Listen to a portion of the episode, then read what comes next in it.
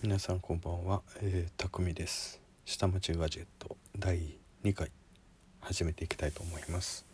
今回から録音する端末が iPhone X に変わりました。えー、っと今回のテーマは意外と iPhone6S の時代に買っていたいろんなアイテムたちというところで話していきたいと思います。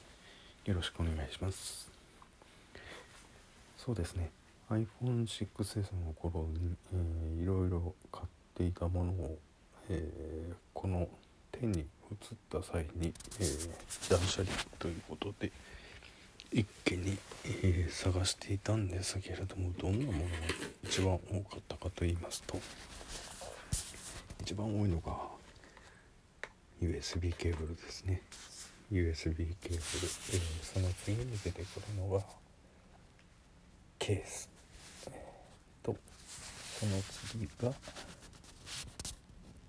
バッテリーですね。モバイルバッテリー、えーと、スマートバッテリーケース。バッテリーケース系が3つほど出てきましたね。そのうち MFI 認証が通ってるものがアップル純正のものともう1個ラブパワーのものがありました。ラブパワーの方のは、えー、なぜだかもうバッテリーが膨張しちゃってるのかな？なんか本体はめるとなかなか引っこ抜きにくくなってしまうので MFI 認証に通ってるので、えー、OS バンバン上げてもちゃんとついてきてくれるんですけれどもまあこれは残念ながら使えないなっていう状況になってます。まああとは娘たちがどう使ってくれるかっていうところを期待です。今回私が、えー、購入したのは、えー、10R です。10R の、えー、1ニッパカラーは、えー、ホワイトえー、チップに関しては、えー、SIM に関してはマイニオで、えー、Apple Store 心斎橋で購入しました。ですから SIM フリー端末ということでそのまま挿してマイネオさんのプロファイルをあ復元をしてから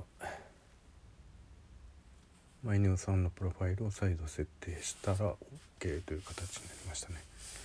あとはまあ海外に行った時に eSIM を試してみようと思ってますけれどもどんな感じになるのかはちょっと分かってません。iTunes に関してはえー、っと母艦となるのが古いんですがレート2009の Mac Pro を未だに使っております。これがね、えー、英語キーモデルなんで使いやすいんですね。で分解できるモデルなんで。SSD へのはいあのドライブの置き換えなんかもできますしバッテリーのまた置き換えもできますので結構長持ちしてくれてます。延命処置ができる、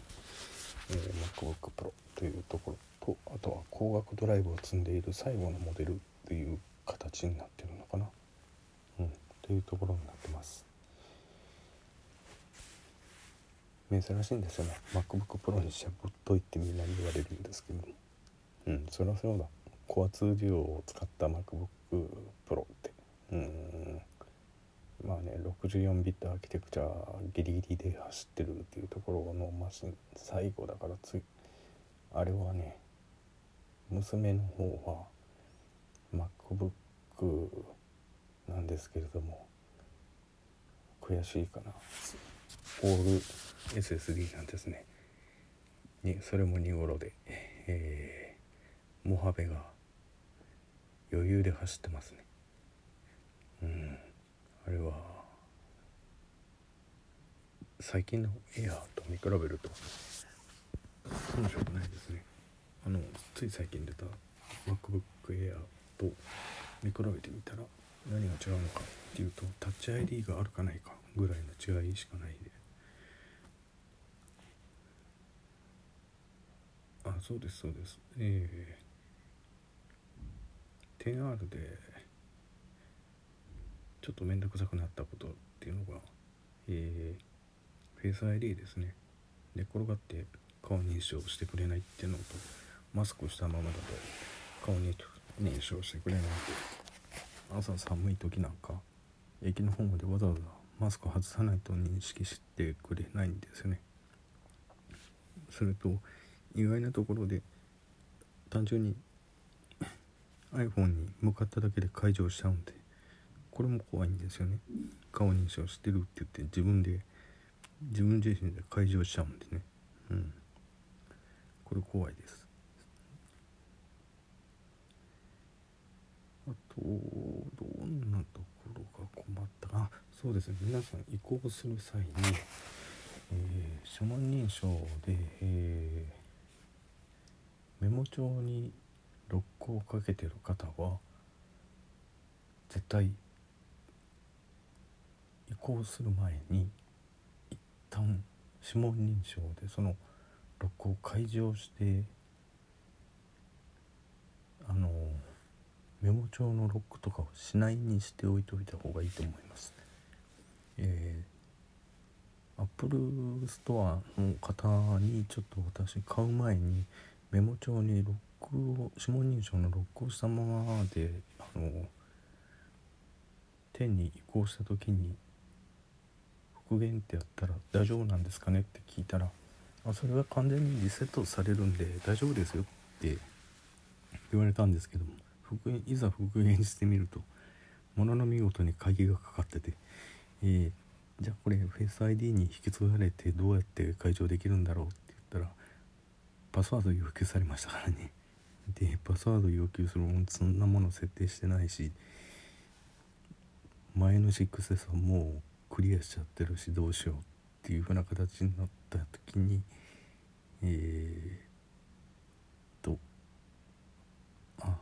あったあった。設定のところの中でえー、とメモ帳のあのパスワードを全部オールクリアしちゃうっていう設定があるんですね。でそこであの一旦してあげて再度、えー、パスワードの再設定をしてそれを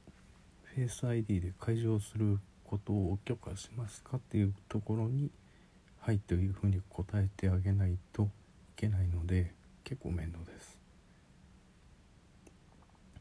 そういう面倒をやりたくなければ事前にもう Mac にバックアップ取る前にメモ帳とかの鍵は全部外してない状態にしておいておいてバックアップを取ることをお勧めします。でそれから、えー、新しい iPhone に移った時に移行して復元ってやった時に再度必要なものだけを鍵をかける。その時は Face ID でみたいな形にした方がいいと思います。結構面倒ですよ。あの Face ID タッチ ID から Face ID に移行するっていうのは。いろんなアプリ全部絡んでますからね。あの認証系のやつは。というところで今回は新たに環境を移った時に余ったものそれから移った時に困ったことを、えー、挙げてみました。ちょっとした tips になればと思います。まあそんなの分かってるよっていう方にとってはあのあそうですか。確か言いようがないんですけれども。それではえー、第2回って言ってたかな？3回。うん。終わりたいと思います。おやすみなさい。